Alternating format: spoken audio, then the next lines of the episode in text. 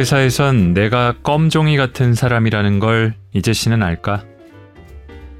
식대 인상을 제안하며 대표를 설득하기 위해 얼마나 잔머리를 굴렸는지 알까? 대표가 너무 까칠해지지 않도록 마음의 수분을 적절하게 보존해주고 직원들의 열을 밖으로 내보내 녹는 것을 방지해주는 사람. 그러나 버려질 땐 껌종이처럼 꼬깃하게 뭉쳐져 가차없이 던져지는 존재. 그게 나라는 걸. 골라드는 뉴스룸 책 읽는 순간 북적북적입니다. 저는 심영구 기자입니다. 긴 연휴가 지나고 어느새 이 녹음하는 시점은 금요일입니다. 이 사흘만 일한 건데 사실은 중간에 좀 일을 하긴 했는데요. 어, 그래도 주말이 금방 오니까 좋네요.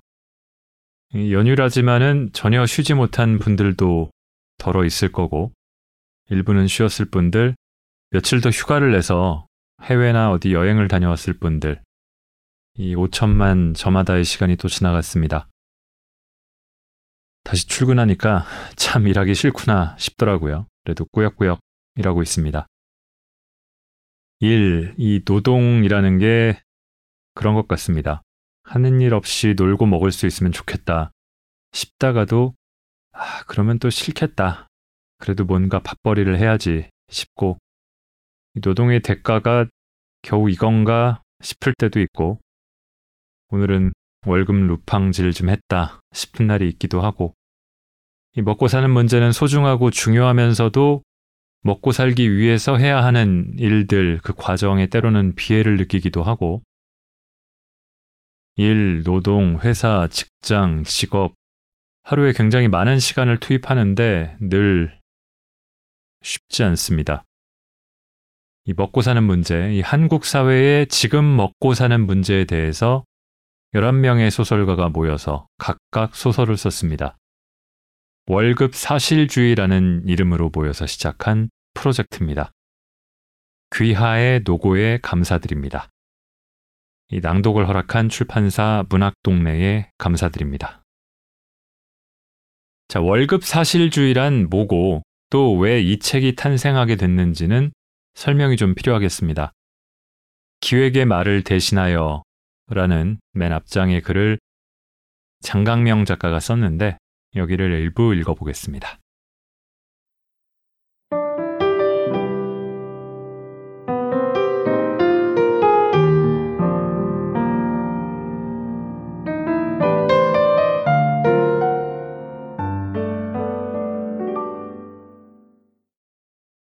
월급 사실주의라는 이름은 다분히 1950에서 60년대 영국의 싱크대 사실주의를 의식했다.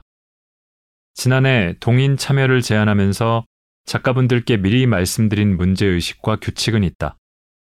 문제의식은 평범한 사람들이 먹고 사는 문제를 사실적으로 그리는 한국 소설이 드물다.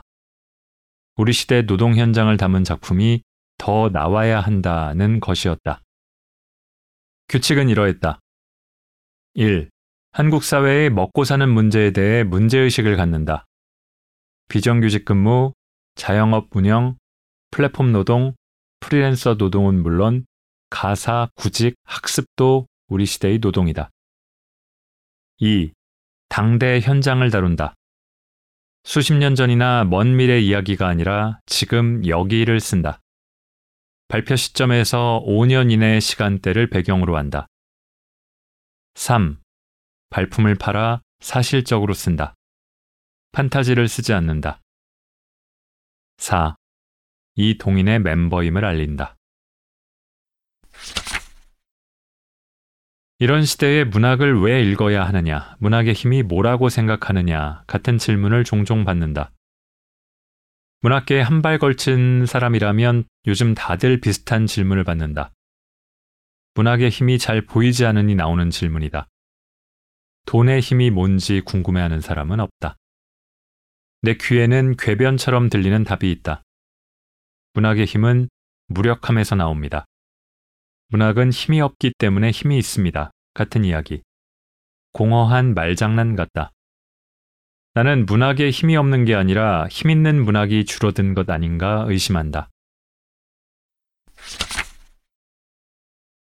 아름다운 노래가 재난을 당한 이들에게 위로를 줄 수 있고 그것은 예술의 힘이다. 때로는 찢어지는 비명이 다가오는 재난을 경고할 수 있고 그건 역시 예술의 힘이다. 위로의 노래가 필요한 순간이 있고 사이렌이 필요한 순간도 있다. 지금 새로운 재난이 오고 있다는 느낌을 받는다. 그게 뭔지, 거기에 어떤 이름이 붙을지는 잘 모르겠다. 중산층이 무너지고 있다. 몇몇 천재들의 창의적인 아이디어나 부동산에 매겨지는 가격은 가파르게 상승하는데 성실한 노동의 가치는 추락한다. 플랫폼과 인공지능이 노동시장을 흔든다. 일에서 의미나 보람을 찾는다는 사람은 드물다. 이런 현상들을 자본가 대 노동계급이라는 과거의 틀로 파악하고 대처할 수는 없다는 게 내 생각이다. 나는 저 현상들의 한가운데 있으며 그 현상들을 제대로 이해하지 못한다. 원인도 모르고 대책도 모른다. 그러나 그것이 고통스럽다는 사실을 알고 그 고통에 대해서는 쓸 수 있다.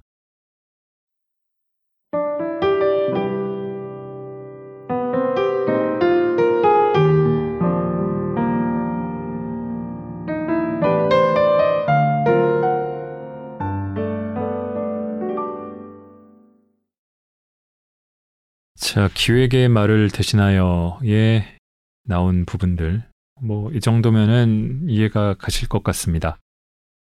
그래서 11편의 단편 소설들이 모여 있는데, 음, 작가 이름들을 보면요. 김의경, 서유미, 염기원, 이서수, 임성순, 장강명, 정진영, 주원규, 지영, 최영, 황여정, 저는 아는 분도 있고 모르는 분도 있는데 그래서 소설들의 결이 당연히 작가들이 다르니까 다 다르죠. 네, 한마디를 관통하는 건 뭐 월급 사실주의라는 동인 그리고 그 규칙에 기반해서 썼다는 것도 있고 다르게 보면 한마디로 생생하다는 점입니다. 뭐 삼각 김밥 공장, 학습지 교사, 군무원, 중소기업 건축 현장, 여행사, 기자 혹은 세입자, 배달라이더, 한국어 교사, 통번역가, 기간제 교사, 뭐 이런 사실 다양한 삶의 현장과 각기 다른 이야기들을 관통하는 게 하나만 생각나는 걸 꼽으면 생생함입니다. 저한테는 굉장히 많이 와닿았던 부분들이 뭐 세입자 부분도 있고요.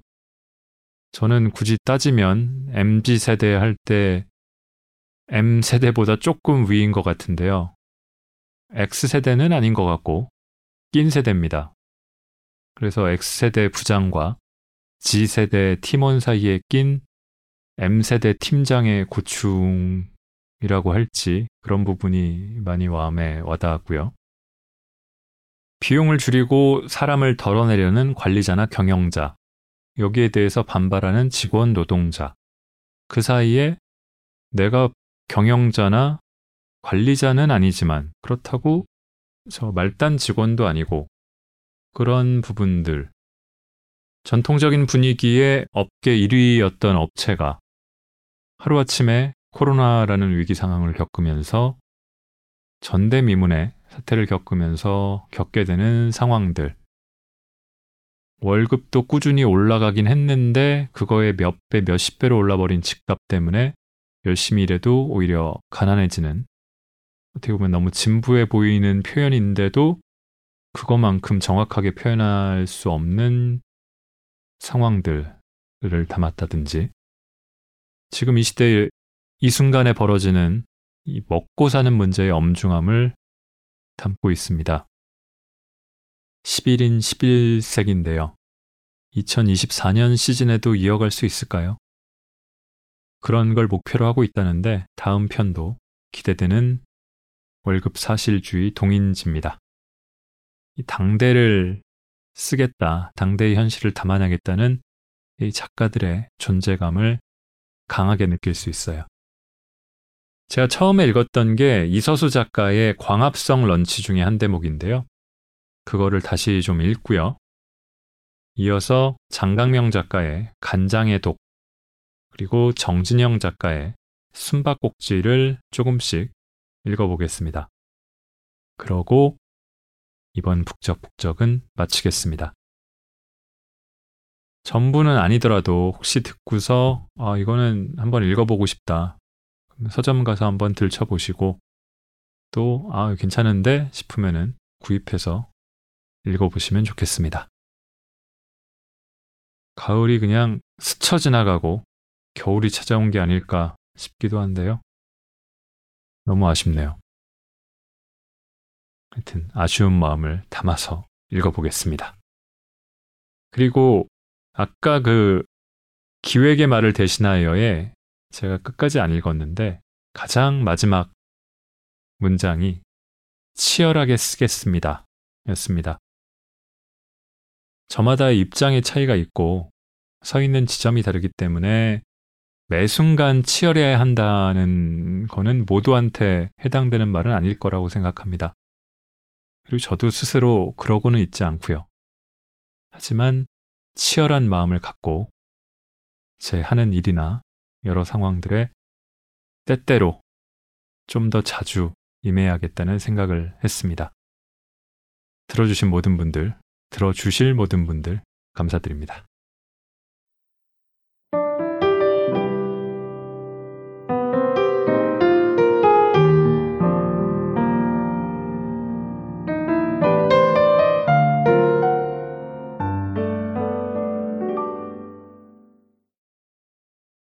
공휴일 사용은 막을 수 있는 거죠? 그럼요, 물론입니다. 하루에 한 번만 결제할 수 있게 만드는 것도 가능한가요? 원하는 결제 횟수, 요일, 시간, 금액 모두 설정 가능합니다. 직원은 재무팀장이라고 쓰여 있는 차진혜의 명찰을 흘끗 보더니 더욱 열의를 담아 설명해 주었다. 차진혜는 홍보 책자를 가방 안에 넣으며 사용료와 할인 프로모션에 대해 물었고 대답을 듣고 나선 머릿속으로 계산기를 두드렸다. 사용료에 대한 부담은 있었다.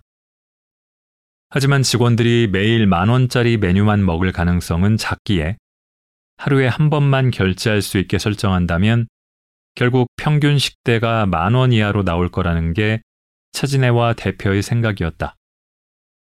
그러나 만 원을 몇 차례로 나누어 결제할 수 있게 한다면 되도록 저렴한 식당에서 밥을 먹고 남은 돈으로 메가커피에서 크림이 잔뜩 올라간 커피를 사 마시는 직원도 있을 것이다. 어떻게든 만 원을 쓰기 위해 총력을 기울이는 자가 있을 것이기에 결제 횟수를 제한하는 것이 중요했다. 물론 박람회 이벤트로 제공되는 할인 프로모션을 놓치지 않는 것도.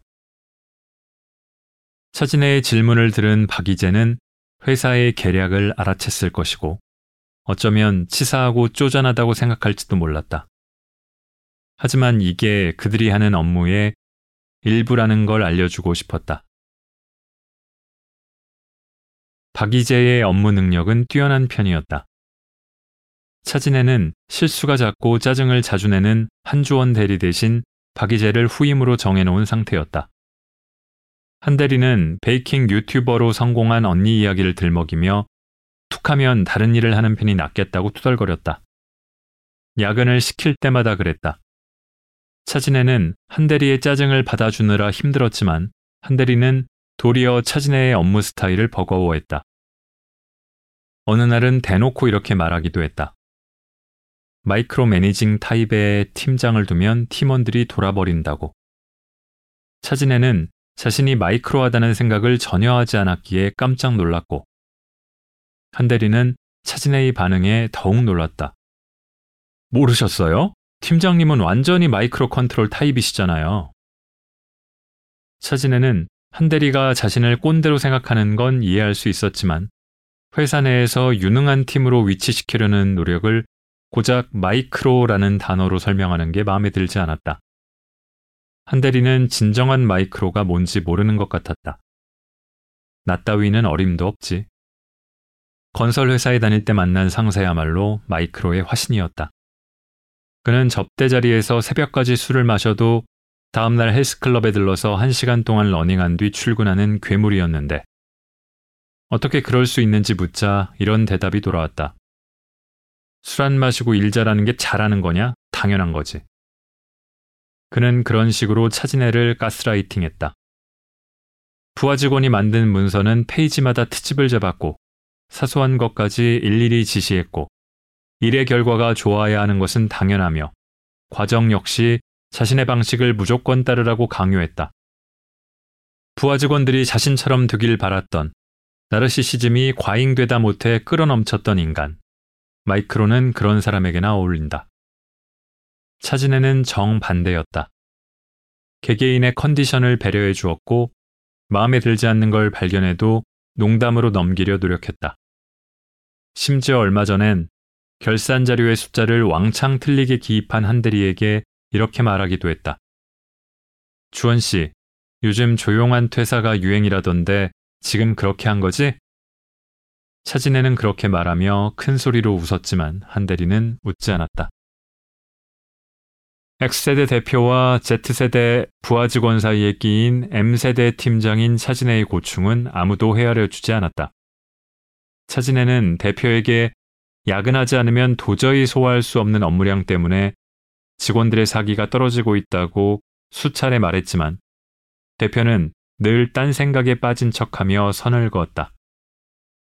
포괄임금제를 시행하고 있는 회사이기에 야근은 통상적인 업무 범위에 속한다는 게 대표의 생각이었다. 그러나 워라벨을 당연하게 생각하는 부하 직원들의 마음은 달랐다. 야근이 있을 때마다 차진애는 부하 직원들의 눈치를 살피며 전전긍긍하다가 자비로 커피 기프티콘을 보내줬지만 고맙다는 말은 한 번도 듣지 못했다. 하긴 바보가 아닌 이상 알 것이다.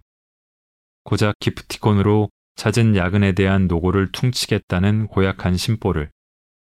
그러나 차진애 역시 혹사당하고 있는 상황이었기에 부하 직원들이 자신을 미워할 때마다 마음이 아팠다. 그래도 나는 재택근무할 때 bossware를 깔아놓고 감시하는 상사는 아닌데 어째서 내가 micro controller라는 걸까? 바닥에 껌 종이가 떨어져 있었다. 그걸 보니 알루미늄 수출 회사에 다니던 시절이 떠올랐다. 껌을 포장하는데 알루미늄 포일만큼 좋은 것도 없다. 껌의 수분을 적절하게 보존해주고 여름엔 열을 밖으로 내보내 껌이 녹는 것을 방지해준다. 버릴 땐 작게 뭉쳐서 버릴 수 있으니 편리하기까지 하다. 얇은 종이에 그렇게 많은 기능이 있다는 것을 사람들은 알까? 우리 회사에선 내가 껌종이 같은 사람이라는 걸 이제 씨는 알까? 식대 인상을 제안하며 대표를 설득하기 위해 얼마나 잔머리를 굴렸는지 알까?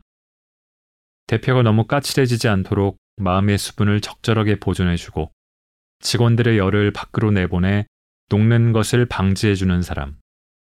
그러나 버려질 땐 껌종이처럼 꼬깃하게 뭉쳐져 가차없이 던져지는 존재. 그게 나라는 걸. 알루미늄 수출 회사에 다닐 때 만났던 상사는 심각한 알코올 중독자였다. 매주 회식 자리에서 그가 제조한 폭탄주를 10잔 가까이 마셔야 했는데 거부하면 일거리를 주지 않고 온종일 책상만 바라보게 하는 악질이었다. 그러나 지나고 보니 그런 경험도 다 득이 되었다. 적어도 우리 회사엔 그런 상사가 없잖아. 그것만으로도 훌륭한 회사라는 걸 모든 직원들이 알아야 하는데. 물론 이런 마인드를 두 글자로 압축하여 표현할 수 있다는 건 알았다. 알파벳으로 나열하면 일곱 자. K-K-O-N-D-A-E. 꼰대.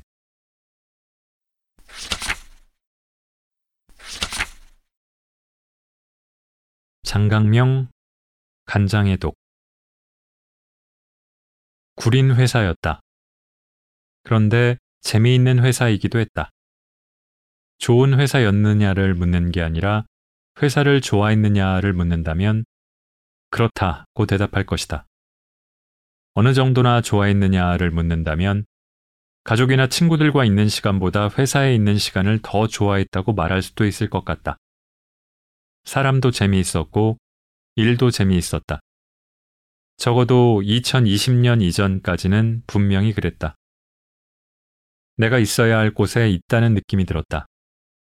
내가 누구인지, 있어야 할 곳이라는 게 무슨 의미인지는 흐릿하게만 알고 있었으면서 첫 직장이어서 나 혼자 철이 없어서 그런 것 같지만은 않았다. 아우, 제대로 가스라이팅 당했어. 직원들은 그렇게 말하곤 했다. 쥐꼬리만한 월급 받고 학대당하면서도 웃으면서 다닌다니까 누군가가 말하고. 동아리 나가면서 돈 받는다고 여기면 좀 기분이 낫지 않을까요? 또 누군가가 말한다. 여행 업계라서 잘 놀고 외향적인 사람들이 많이 모여서 그런 걸까? 그렇게 생각한 적도 있었다. 회식이 잦은 회사였고, 회식을 좋아하는 직원들이었다. 회식 자리에서 뒷소문들이 오갔겠지. 유럽팀은 와인을 마셨고, 중국팀은 고량주를 마셨다. 그러다 2차로 간 호프집에서 만나 합석했다. 술을 마시면서 내가 스페인에 대한민국 사람 제일 많이 보내는 사람이야 같은 말들을 했다. 사원급 대리급은 절대로 술값을 내지 못하게 했다. 영업팀 직원들은 점심때 항공사 사람들을 만나고 술이 떡이 되어 돌아와 벌건 얼굴로 회사를 돌아다녔다. 그런 풍경을 다들 조금 신나는 것으로 여겼다. 어릴 때 초등학생은 아니고 중학생 무렵에 한방눈이 내리는 날 느끼는 약간 들뜨는 기분 같은 것. 나 역시 그렇게 잘 놀고 외향적인 사람이었다. 일관성 없이 흐리멍덩하면서 잘 놀고 외향적인 사람이었다. 일도 회사 분위기도 잘 맞았다. 술값을 내지 않았으니까 하고 회식 다음 날이면 헛개 음료를 사서 사무실에 돌렸다. 선배들의 생일을 꼬박꼬박 챙겼고 스승의 날에는 같은 팀의 모든 선배들에게 손편지를 써서 보냈다. 예쁨 받는 막내였다. 다른 사람을 기쁘게 만들려고 아이디어를 내는 일을 좋아했던 것 같다. 내가 고른 명소, 내가 정한 식당, 내가 만든 코스에서 사람들이 즐거워하는 상상을 하는 일이 즐거웠다. 사내 시스템에 이름을 넣으면 각자 올린 매출액이 숫자로 딱 하고 나오는 것도 좋았다. 모든 일이 다 잘 맞는 것은 아니었다. 물론 패키지 여행에서는 늘 사고가 나고 한국에서 해결해줘야 하는 일이 많기 때문에 24시간 내내 휴대폰 벨소리에 신경을 곤두세우며 살아야 했다. 잘 때도 휴대폰은 반드시 머리맡에 뒀다. 상품 운영 상태를 확인하러 현지 출장을 가면 중년 남성 고객들로부터 성희롱을 당하지 않는 경우가 드물었다. 해변이나 온천에서 왜 수영복을 안 입고 온 거야? 라는 말을 듣는 정도는 약과였다. 술이나 담배 심부름은 당연히 해야 하는 일이었다. 적당히 비위를 맞춰주지 않으면 이후로 분위기가 까릿해져 더 힘들었다. 술 취한 남자들은 밤늦게까지 호텔 방문을 두드리곤 했다. 선배들은 그런 수모에 함께 분노했고 함께 욕을 해주었다. 술을 사주며 달래주기도 했다. 그러나 고객에게 정색을 하고 항의하거나 회사의 근본적인 대책을 요구하는 사람은 없었다. 그런 회사였다. 상품 담당자를 패키지 여행에 보낼 때에는 인솔자를 붙이지 않고 출장 간 담당자가 인솔자 역할을 하게 했다. 그런데 그걸 업무로 보지 않고 회사가 직원들에게 제공하는 복지라고 주장했다. 그렇게 간 출장에서는 고객들에게도 회사 직원임을 숨기고 프리랜서 인솔자인 척 굴어야 했다. 본사 직원에게는 재량이 좀 더 있는 줄 알고 요구사항을 늘어놓는 고객도 있고 전문 인솔자가 오지 않았다며 컴플레인을 제기하는 사람도 있기 때문이었다. 그런 회사였고 그런 업계였다. 그렇게 몇 년이 지나 후배가 들어왔다면 후배 역시 같은 일들을 겪었을 테고 나 역시 선배들처럼 행동했을 거라고 생각한다. 흐리멍덩하게. 고시 투어는 로펌과 계약을 맺고 권고사직에 착수했다. 노조에서는 권고사직을 빙자한 정리해고라며 반발했다. 로펌 변호사들은 8층 회의실 두 개를 빌려 유리창에 종이를 바르더니 그곳을 워룸이라고 불렀다. 하필 마케팅 본부에 붙어 있는 회의실이었다. 새 대표가 권고사직으로 감원할 인원을 최소 500명으로 못 박았다는 소문이 돌았다. 최근 3년 사이에 업무 평가에서 B등급을 두 번 이상 받았다면 무조건 대상이라는 소문도 돌았다. 사내 부부 중 한쪽은 무조건 대상이라는 소문도 있었다. 그런 대상자 같은 건 없다고 경영 전략실에서 공지를 올렸지만 아무도 믿지 않았다. 나도 믿지 않았다. name change라는 말까지 나왔다. 원래는 항공권에 기재된 이름을 바꾸는 작업을 말하는 업계 속어였다. 이제는 권고사직 대상자 명단에 오른 사람을 부서장이나 팀장이 바꾸는 행위를 가리키는 단어가 되었다. 누가 대상자인데 누구로 바뀌었다더라. 누구는 끝까지 버틴다 하더라. 하는 소문까지 돌았다. 비밀이 없는 회사였다. 부서장들은 권고사직 대상자와 통화하는 법을 변호사에게 배웠다. 권고사직이라든가 대상자라는 단어를 쓰면 안 된다는 것이 요지였다. 하지만 어떻게든 상대가 자신이 권고사직 대상자임을 깨닫게 해야 한다는 것. 위로금은 사람마다, 직급마다 달랐다. 부서장들은 워룸에서 하루 종일 전화를 돌렸다. 전화기를 붙들고 회사 사정을 설명하고 다른 부서 상황을 설명하고 절대로 자신이 무능하다는 의미가 아니며 앞으로 위로금 액수는 줄면 줄었지 늘지는 않을 것이다. 따위의 이야기들을 했다. 부서장들은 그렇게 전화를 돌리다 건물 밖으로 나가 담배를 피우고 돌아와서 다시 전화를 돌렸다. 어떤 부서장은 덤덤한 얼굴이었고 어떤 부서장은 자기가 해고되는 것처럼 괴로워했다. 권고사직을 받아들인 직원은 재택근무 중 집에서 썼던 노트북과 사원증을 반납하러 회사에 왔다. 그렇게 노트북을 반납하러 온 입사 동기나 예팀 동료를 복도에서 마주치기도 했다. 이렇게 됐네. 언제 다른 곳에서 또 봐요. 하고 웃으며 떠나는 사람도 있었다. 이제 너랑 나랑 아무 사이도 아니잖아. 뭘 그렇게 반가운 척해.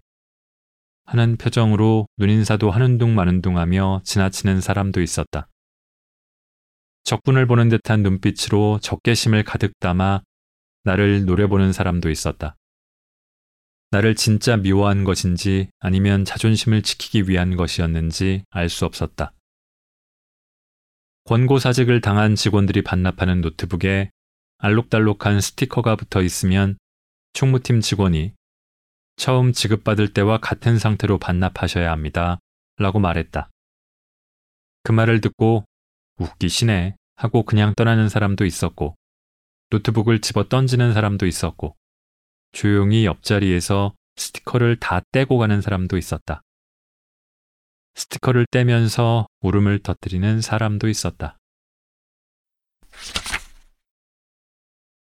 생각이라는 게 어디에서 떠오르는 걸까? 다른 사람들에게도 생각이 이런 식으로 떠오를까? 문장 형태로 떠오르지 않는 생각은 생각이 아닌 걸까 생각하기도 했다. 나는 기근을 겪었고 앞으로도 기근이 몇 번 더 찾아올 거라고 생각했다. 이번에는 운이 좋았다. 내가 딱히 잘나거나 뭘 잘했던 건 아니었다. 다음번에는 어떻게 될지 모른다. 옛날 사람들은 기근 때에도 어떻게 다른 사람을 만나 가족을 이루고 아이를 낳았을까? 인간의 생존 능력이란 참으로 징글징글하다. 그러니까 인류가 멸종되지 않은 거겠지 생각하기도 했다. 그러는 사이 심장이 떨리는 기분이 들었고, 간에서 뭔가 맺히는 기분이 들었고, 그것이 한 방울 스르르 미끄러지더니 그 아래 끝간데 없는 텅 빈 내장으로 떨어지는 기분이 들었다.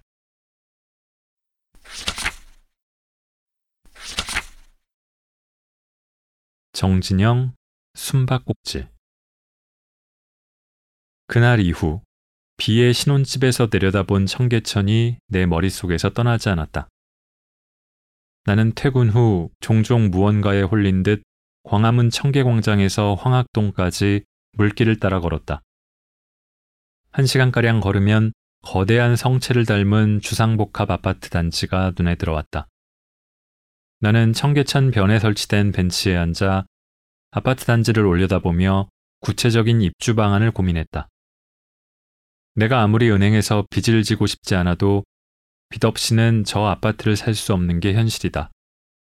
내가 감당할 수 있는 빚은 얼마나 될까? 비의 신혼집과 같은 평형 매물의 최근 실거래가를 다시 검색해 봤다. 저번에 검색했을 때보다 1,800만 원이 빠진 4억 6,700만 원이었다. 나는 휴대폰 계산기 앱을 실행해 실거래가를 기준으로 대출 가능한 최대 금액을 계산해 봤다. 서울 지역 주택담보 인정 비율은 시세의 최대 70%이므로 대출 가능한 최대 금액은 3억 2,690만 원이다. 따라서 내가 해당 매물을 사들이기 위해 손에 쥐고 있어야 할 최소 금액은 1억 4,010만 원이다. 여기에 직장인 마이너스 통장 5천만 원을 뚫으면 1억 원만 가지고 있어도 된다는 계산이 나왔다. 원룸 전세금 5천만 원이 있으니 5천만 원만 더 모으면 청계천을 내려다볼 수 있다는 말인가? 5천만 원은 내가 허리띠를 졸라매고 전세 만기까지 부지런히 월급을 모으면 충분히 마련할 수 있는 돈이다. 계산기를 더 두드려 보니 이자 연 2.5%에 30년 만기로 주택담보대출 3억 원을 받으면 매달 상환해야 할 금액은 약 120만 원이었다. 적지 않은 부담이지만 매달 월세로 수십만 원씩 버리는 것보다 훨씬 낫다는 생각이 들었다. 아파트 거실에 서서 와인잔을 들고 청계천을 내려다보는 내 모습을 상상해봤다. 상상만으로도 기분이 좋아졌다. 목표가 정해지니 몸이 알아서 움직였다. 그날 집에 돌아와 가장 먼저 한 일은 온라인 가전 쇼핑몰에 장바구니에 넣어뒀던 벽걸이 에어컨을 빼는 일이었다. 여름이 다가오자 서향은 치명적인 단점으로 변했다. 초저녁부터 강한 햇살을 받아 달궈진 방은 밤새도록 사방에서 열기를 토해내며 수면을 방해했다. 선풍기로는 도저히 막을 수 없는 더위였다. 더운 공기를 바깥으로 빼내려고 창문을 열면 밤새도록 취객들의 고성방가가 들렸고 현관문을 열면 축축한 곰팡내가 달려들었다. 캔맥주를 사러 1층 편의점에 들렀다가 원룸 건물을 올려다봤다. 내 방을 제외한 모든 방의 외벽에 에어컨 실외기가 설치돼 있었다. 더위를 버틸 자신이 없어 본격적인 여름이 왔을 때 에어컨을 사야겠다고 결심한 터였다. 청계천 view 주상복합 아파트 입주라는 목표가 정해지자 에어컨 구매는 후순위로 밀렸다. 나는 원룸에서 나갈 때까지 에어컨 없이 여름을 버텨보기로 마음을 바꿨다. 그해 여름은 유난히 무더웠다. 나는 적금 통장에 차곡차곡 쌓이는 월급을 수시로 확인하며 더위를 견뎠다. 더는 견디지 못하겠다 싶을 즈음에 서늘한 바람이 불며 계절이 가을로 바뀌었고 얼마 지나지 않아 겨울이 왔다. 이직하자마자 1년 동안 매달 200만 원씩 부은 적금 통장에는 이자를 포함해 2,422만 원이 쌓였다. 나는 그 돈을 고스란히 예금으로 돌리고 다시 적금 통장을 만들었다.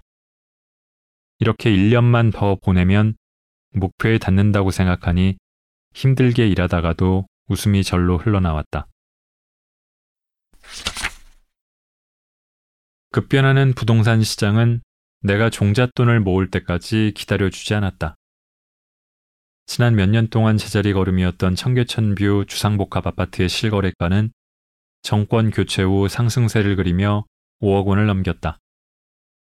실거래가의 상승은 내가 모아야 할 종잣돈도 늘어났음을 의미했는데 내 연봉 인상률은 실거래가 상승을 따라가지 못했다. 적금만으로는 종잣돈 규모를 늘리는데 한계가 있었다. 내가 깊은 고민에 빠진 사이에 부동산 시장은 더 크게 요동쳤다. 정부는 부동산 시장을 안정시키겠다며 서울을 포함한 투기과열 지구의 주택담보 인정 비율을 실거래가의 70%에서 60%로 줄였다. 무리하게 대출받아 집을 사는 길을 어렵게 만들어 부동산 투기를 막겠다는 의도에서 나온 대책이었다. 적어도 내게는 효과가 확실한 대책이었다.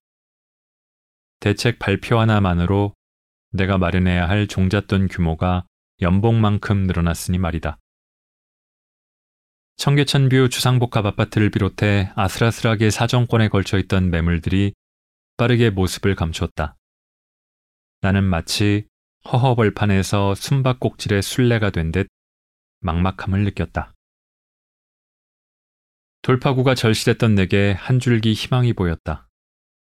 바로 가상화폐였다. 나는 그동안 모은 예금과 적금을 깨서 만든 4천만 원을 비트코인에 투자했다. 다행히 한 달 만에 투자금은 5천만 원으로 불어났다. 기쁨도 잠시, 정부는 부동산 대책을 발표한 지 두 달 만에 새로운 대책을 내놓았다.